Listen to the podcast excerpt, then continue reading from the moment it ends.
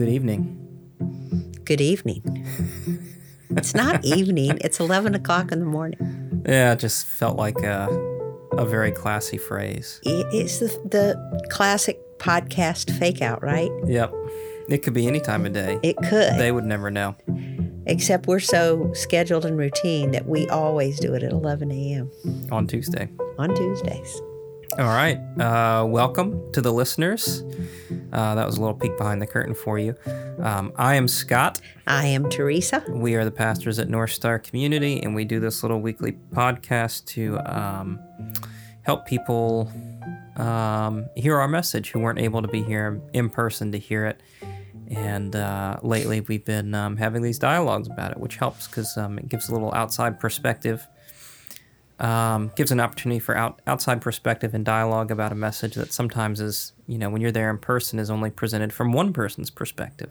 Yeah, so basically we're using the podcast to clean we're using the podcast to clean up our messes. That's right. Our weekend messes. Yeah. Well, it's, it's just a little more interesting to listen to than than one person's voice. So, Yeah. and people have I said that they've so, enjoyed anyway. the format, so we'll continue to do it as such. Cool. Yep. So you talked about collapse last week. It was kind of a hard message to hear, actually, Yeah. as a listener. It's been a theme of mine over the last couple of years. Um, but tell me, uh, why don't you start? Why was it hard to listen to? Well, you know, it's sort of a generational thing um, that um, if the listeners don't know, I'm a lot older than you, and you happen to be my son. Yep. Uh, so, uh, mommies and daddies, no matter how old their kids get, I don't think like thinking about their children collapsing, having a life collapse.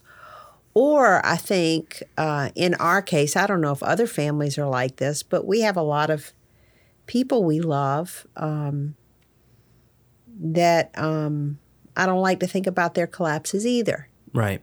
So, uh, thinking about like the pain and the trauma of when life collapses, and I think I think you made a statement uh, early on in your message where you were talking about sometimes a life collapse really literally means that from that day forward, nothing about your life is ever going to be the same.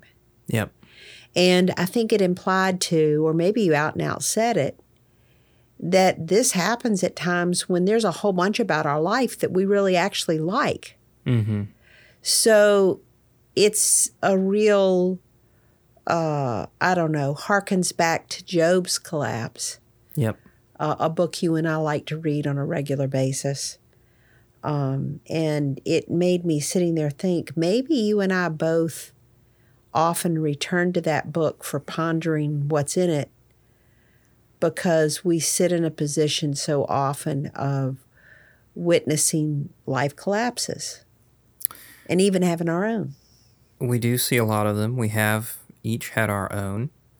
Um, and and recently, I mean, within the last few years, I think both of us have felt like we've had time periods of collapse. Yep. And uh, you know, you're right. Collapses happen in a variety of different ways, but I think one of the things that's really stunning, I think, about working in the in the about living in the world of recovery, let's say, is that I think most people who probably don't have a lot of touch points with the recovery world would assume that a lot of the collapses um, are things that people quote unquote, and I'm I'm saying this tongue in cheek, Yeah. deserve Oh, because yeah. I, I didn't think about that because that's not the world we live in. But no no no yeah. you so I'm saying think people somebody. earn earn their collapses in a way. I'm they saying- practice. I'm saying that people who don't know the world of recovery, who like if you just talked about substance use disorder, first of all, they would have never heard that phrase. Right. They would have only heard the word addiction, but they would assume that that person's collapse was just the product of being bad, Yeah. right? And Right. that and that divorce happens to people who do bad things. Right. And I, I not everybody thinks that obviously, but I, I think there's a lot of people who are on the outside um, who haven't experienced a collapse or maybe are have been only seen it at a distance would think that people kind of get what they deserve in life. I think a lot of people operate with that mentality that people get what they deserve in life, whether they know it or not. I just have this gut instinct that that's in there for a lot of people. Hmm. Interesting. You don't you don't agree? Uh, I think that that's probably true, but it is so far away from my frame of reference that I'm like kind of shocked to hear that. I'm like, there are people who really think that, that people ultimately get what they deserve. They must be living kind of isolated lives. I think a lot of people do. Um, again, I could be wrong. I mean, it's it's not it's not everybody. I you know I don't know if it's a majority, but I think there's a lot of people, and this is uh, a product of some of my conversations with either people who come in for a one-off meeting or Yeah. You know different things. So and that's my perspective on other people's perspective. But the thing that's interesting about living in the world of recovery is you see how often collapses come without warning and are not happening to bad people. I mean, even even in cases where somebody misbehaves, right? Like that even even a big misbehavior can be an out of the blue thing for a person. It can be somebody can do something very self-destructive that's out of character. Right? Yeah. Do you agree? Oh, absolutely. And um, you, I mean, I really appreciated your message on Saturday night and Sunday. Obviously, I thought it really was powerful. However, one of the comments on Sunday morning completely blew me away. You probably remember which one it was when one of our friends made the quote, said the quote. This is pretty close to what he said. He said, I was attending an NA meeting without any thought of using. Got in my car, drove out of the parking lot, and instead of turning right to go home, I turned left Yep. and had had, he was in long term sobriety when that Mhm. happened. Yep. And that was absolutely a complete shock to him. Mhm. And I think that really speaks to your point. Um, you know, I think that sometimes we uh, like the idea that people get what they deserve or that people have done, made a series of very poor decisions that leads to inevitable collapse. Uh, I think we like thinking it's like that because it gives us a sense of control of our own life. It makes you feel safe. It Like, makes you feel safe. it makes you feel like that that those outcomes are not coming your way, yeah. right? And so I can see I haven't done that- anything Yeah. like what that person has done. Right. Therefore, I won't experience a collapse myself. Yes. And not only have I not done those things, I've practiced all these other things like little security totems that are somehow going to keep me from a collapse. I think I- that's one of the most dangerous things that people can think is like, I'm not capable of X, Y, or Z. Yeah. Like I think it's really important to live with the with the knowledge that you're capable of doing a lot more harm than you think. Yeah. Um, and it's that's it's about humility. It's about self honesty. It's not about beating yourself up. Right. It's not about I'm bad, I'm evil, I'm wrong. It's I'm capable of quite a lot. Therefore, I have to stay dedicated to the things that prevent me from becoming the worst possible version of myself. Yes, which can also be understood even from a place of real compassion and empathy. Yeah. Yeah. Anyway, it was a hard message. Hard message to listen to. Because I still wish that people didn't have to experience collapses. I wish I didn't have to experience collapses. I wish there were 10 easy steps to never having a collapse. Yeah, and the message um, came from, I mean, the starting point of it really was the fact that um, I, I had had, not personally, a difficult week. I mean, I had had challenges in my personal life this week. Nora got horribly sick, and so we lost out on sleep and had to do a lot of. Nora's my one year old. um, you know, I so, can't believe she's one, but Yeah. keep going. so that that has its own challenges that that you know sort of make it um, you know um, losing lo- you know being up all night and then having to function during the day is obviously very difficult. But then And worrying about your kid. Sure, sure. Yes, yes. That's an emotional toll, not knowing what's going on. Um, so then, I mean, in additionally, I think I had three, three or more meetings. Uh, so it's hard to remember in this moment. I'd have to go back and look at my calendar to see the timeline, but No one cares. no one cares. I had at least three meetings with people who were uh, in the middle or at the beginning of a of a of a major life collapse last week, and um, in addition to some uh, that have kind of been ongoing in our lives, in our in our personal and in our working lives together. Our being me and you. Um, and um, seeing that up close, you know, I'm an observer. That's kind of part of my nature, right? Right. Is like um, Right. taking stock of things and and so seeing these things up close, you know, I had several several reminders Right. of uh, really important stuff that it's not th- these are not these observations are not things you can keep in mind when you're in the middle of a collapse. This was a message for people who were not currently in a, In a collapse, collapse, yeah. right? And you know that maybe that's unfortunate for the people who could have been here this week and who were in, in the middle of a collapse that this wasn't necessarily something that was going to be super help super helpful. But the first thought which is um, obviously not a groundbreaking thought but we see how often these collapses come out of complete nowhere, right? Yeah, I think you used the word fragile. Well, that's that's where I was going. You're Yeah. leaping ahead of me. The, well, I can't help it if I'm faster than you are. the first thought is My mind is a speeding bullet. because the collapses so often come out of nowhere that that reminds me how fragile our status quo is. Yeah. Right and that's that's sort of the key and i know there's probably people who are listening who will jump in and say nothing comes from nowhere there's always things going on beneath the surface and you may not be aware You think they're eh going to use that snarky tone? yeah yeah Okay. they're probably no i mean yeah that's what i would do to them Okay, cool. Just wanted to be clear that judgment run, runs rampant, but go ahead. the point is not do th- do things uh, literally come from nowhere or not. The point is the perception and the experience is if it is out of the cloud, right? It doesn't matter whether it's factual or not, or if a lot of digging into somebody's history might say, oh, with hindsight bias, there were some warnings.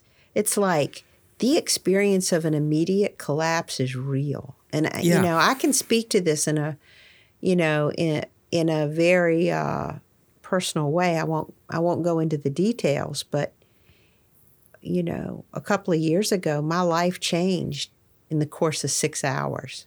Yep. And I would have never predicted. There was a lot that led up to those six hours, but Yeah. it doesn't mean that that this was the only outcome. Right. And uh, exactly. And yes, in hindsight, does it seem inevitable?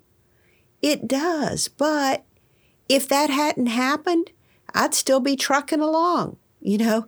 So, um, And reasonable minds can differ on this, but I don't think it was inevitable. You know, I like I. I think there are I agree. I think there's always different ways that things can go. yeah. Yeah. And, And so, yeah. Yeah. But it is it it it doesn't have it yeah, I your point is well taken. I'll stop there. And, and I think, you know, sure, there's times where we're a little bit self deceived about how good things are, but, you know, our safety and our security and our stability and all of these things, I mean, it can be really fragile. Yeah. And so the message was very simple and I, I think kind of very short. I mean, we had some extended conversation, but, you know, my next point, uh, jumping off of that one, was this, which is given how fragile things are. And I don't think a single person in there disagreed when I suggested that Our our status quo in life is fragile. No, I think we had, Everybody pretty much nodded vigorously, like, Yep. yeah, it's fragile. Yeah, Yeah. things can go away in the blink of an eye. right. And that means, um, and this is the part that maybe people are not used to thinking about, which is we need to be craftspeople of our lives. Yeah. Um, I can't guarantee.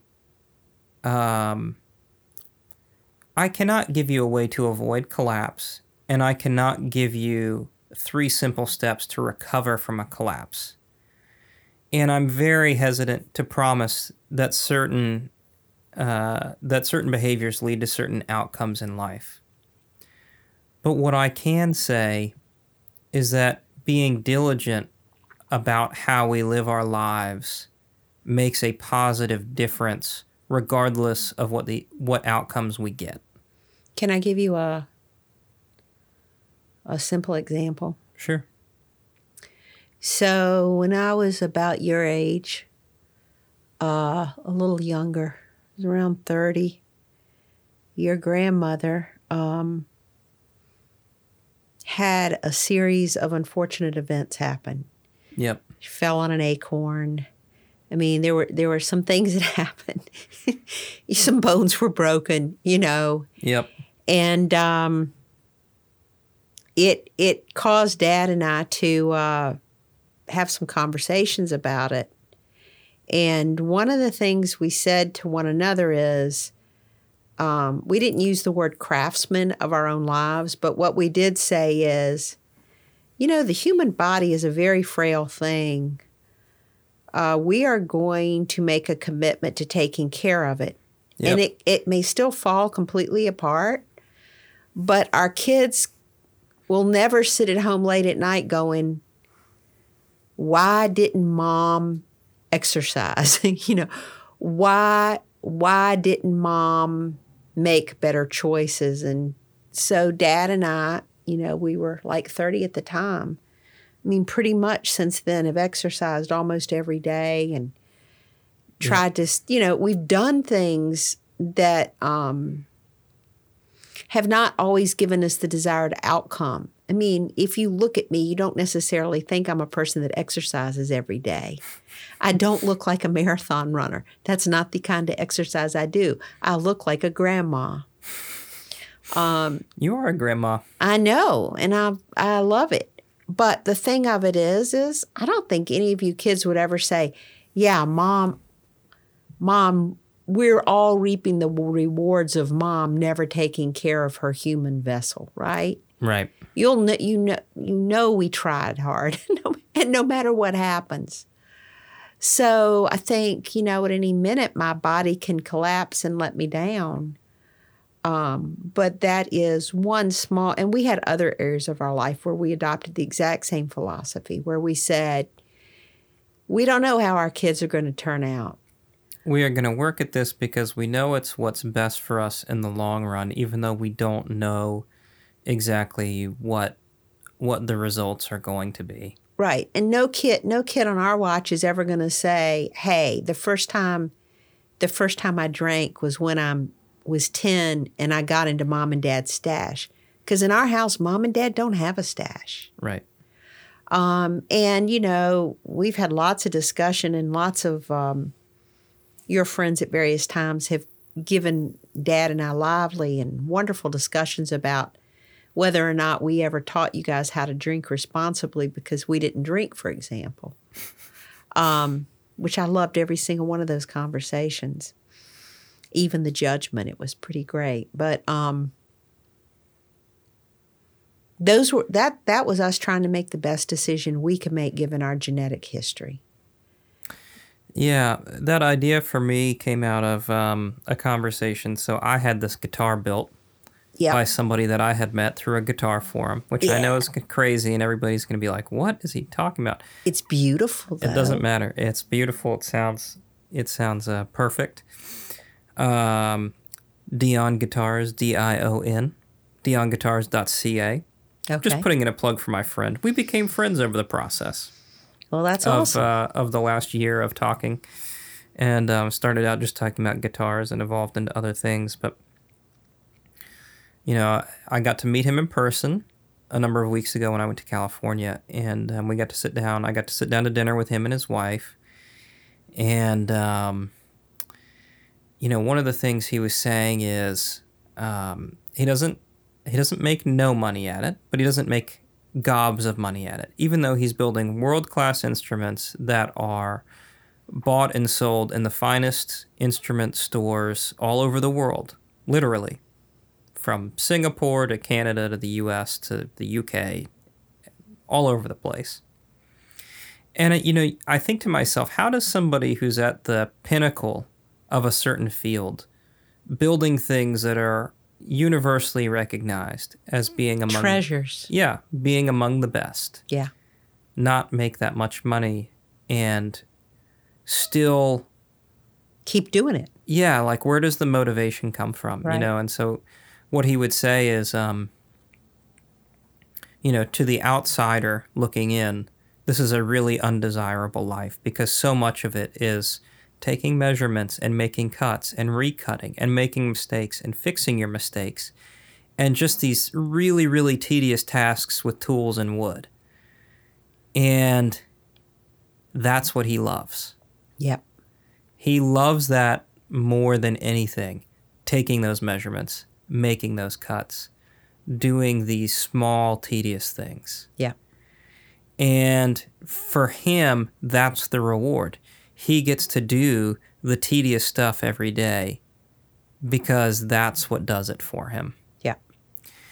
And, you know, the I saw so many parallels to how I view my uh, faith in my own efforts at recovery. Yeah. Uh, which, Which, are, is just to be clear, a lot of very small, tedious tasks. yeah, and it's because you know le- he- he- here's well let me finish the thought and then I'll, I'll give you an example. But it's you know it it's it's the difference for me is that I don't always love the small tedious tasks of pursuing faith and recovery in my everyday life, but I love the results. Right. Um, now that doesn't mean that now we'd have to have a conversation about what those results are and what those outcomes are, right? What are you actually working towards? I think that's a that's a separate conversation. But as one example, um, Brittany and I have a conversation about every time we feel slighted in our relationship. Right? We we and it doesn't always happen in that moment, but like if something bothers me that's happened, we sit down and talk about it. If something bothers her that's happened, we sit down and talk about it. And we don't talk about it all at once. We don't wait for the next thing. We do it relatively in real time. Now, maybe that thing happens on a Tuesday and you don't talk about it until the following Tuesday, Right. right? But you, you we're not letting these resentments pile up. And what I love, you know, what keeps me going in that is th- it's difficult to do that. Like it's difficult to Right. sit down and have those conversations. No one wants to have conflict when you could be watching TV. Right. But I love the fact that we're not letting those things build up. Yes. And to me, that is, I'm not saying that we do everything perfectly, right? But I'm saying that I think that's what it's like to be a craftsperson of your recovery is like, not only do you voice your concerns, but you own your flaws. Right. And that's something that we work hard at. We're not perfect at it. Um, and we're trusting that the results of that are going to help save our marriage in the long run. Yeah. Yeah, I mean, you know, I think this idea of going back to the example of Dion and his craftsman's life, right? Um, in a world, I mean, I hate to always say in a world where, but I mean, I'm saying it. In a world where priorities seem so messed up, to avoid you having to cut out my cussing with a loud and obnoxious beep. Mm-hmm. In a world where priorities seem so confused and messed up, look, a craftsman life across the board uh, does not have a lot of obvious rewards that you're going to get a lot of affirmation for. right? Right. Right. Because I think what you would say is you guys have a relatively high conflict marriage Yep. because you have a lot of conflict because you're actually resolving your issues. Or trying to. Yeah. Or, you know, or at least acknowledging them in process. Um, as opposed to somebody who says, we have no conflict. You know, that's just not true. You can't, I, I, I just don't see how you can be married to somebody and not have perceived and real slights or perceived and real resentments. So you've upped the conflict in order to have long term more um or you just you're just trying to craft the heck out of your marriage. Yeah. Are you doing the work? I mean, that's my question for somebody who's who has no conflict. Yeah. You know, and, and maybe, you know, maybe people are are able to live much more harmoniously than we are, and that's great if you are. But yeah, the idea is that all of these little things that we do are going to make it possible for us to stay together. Right. And that's not something we can see, touch, taste, or feel, Right. right? And we're not going to know if these efforts are the things that help us stay together or not. Right. you know, you're you're Right. trusting the process, and that's the part that I think is the parallel to what Dion does. He loves the process. He trusts the process. Right. He's committed to the process. Right. And you know, the same person who talked about going out and using um, after years of sobriety said in a different part of the service that you know his family has made recovery their lifestyle I loved that so their much. friends are friends who- are in recovery. And I'm not saying this is necessary to stay in recovery. You don't have to make your whole life about recovery. But he was saying that's what that what's given them the life that they want is having a lifestyle of being in recovery. Right. We ought to do a whole podcast about what is a recovery lifestyle. Yeah. You know, we should even maybe interview, Yes. do a we'll, podcast we'll have to reach interview with our friend. we'll have to reach out and see if they are willing to um, uh, come on. But um, yeah, I thought you know that is such a um, I couldn't have planned that better, but that is exactly what I was talking about. Is you commit yourselves to the things that that you're pretty sure are going to give you the kind of life that you want, the kind of life where you can weather a storm and respond to a storm, uh, knowing that you're never going to eliminate them or be able to plan for them. But that recovery lifestyle, I suspect, is what helps them respond to what life throws their way. Yeah, on both sides of the coin, right? Yep. Because on his side of the coin, he didn't know he was going to turn left that night. His wife certainly didn't know Right. he was going to turn left that right night. And she too is working her own recovery program. So I think there's just a real I think if I think that this message is a real challenge and a call to all of us to say, you know, are you being a craftsman of your life? I love uh, I love Mary Oliver's quote. Um, what are you going to do with your one wild and precious life? mm-hmm. And I think so often people believe that that means, you know, what are you going to invent? What mountain are you going to climb? Um, you know, what big dream are you going to fulfill? Um, but I think the real beauty and the real magic and the real artistry is not in the big moments, but what you do moment by moment because that's your life. The other stuff are moments of glory or fantastic crashes. Uh, it's my observation that the collapses that really, really get to us are uh, part of our day to day life. They're not part of um, a fantasy life. Right. So I, I thought it was a good. I thought it was hard message for me as a mom to listen to, and the just imagining and realizing that people I love are having collapses. But uh, I thought it it it.